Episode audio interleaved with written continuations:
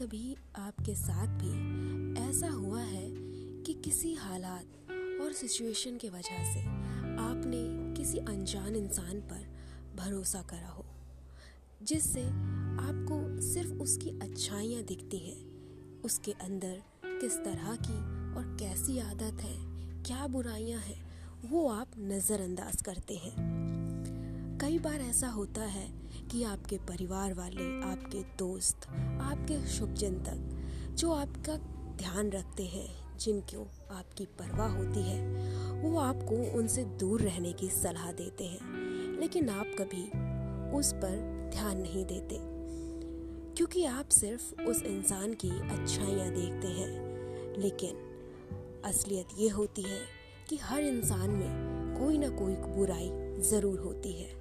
आप नहीं जानते कि वो इंसान आपसे क्यों जुड़ा हुआ है।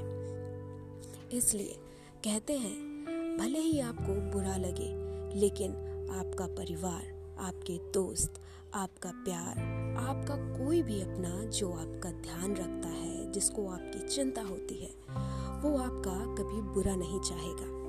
और ऐसे अजनबी इंसानों पे अगर वो इंसान दूर रहने की सलाह देते हैं तो आपको यकीनन मानना चाहिए।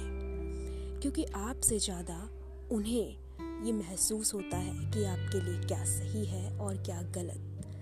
क्योंकि ऐसे हालात में आप दूसरे इंसान की बुराइयाँ बिल्कुल नज़रअंदाज कर देते हैं।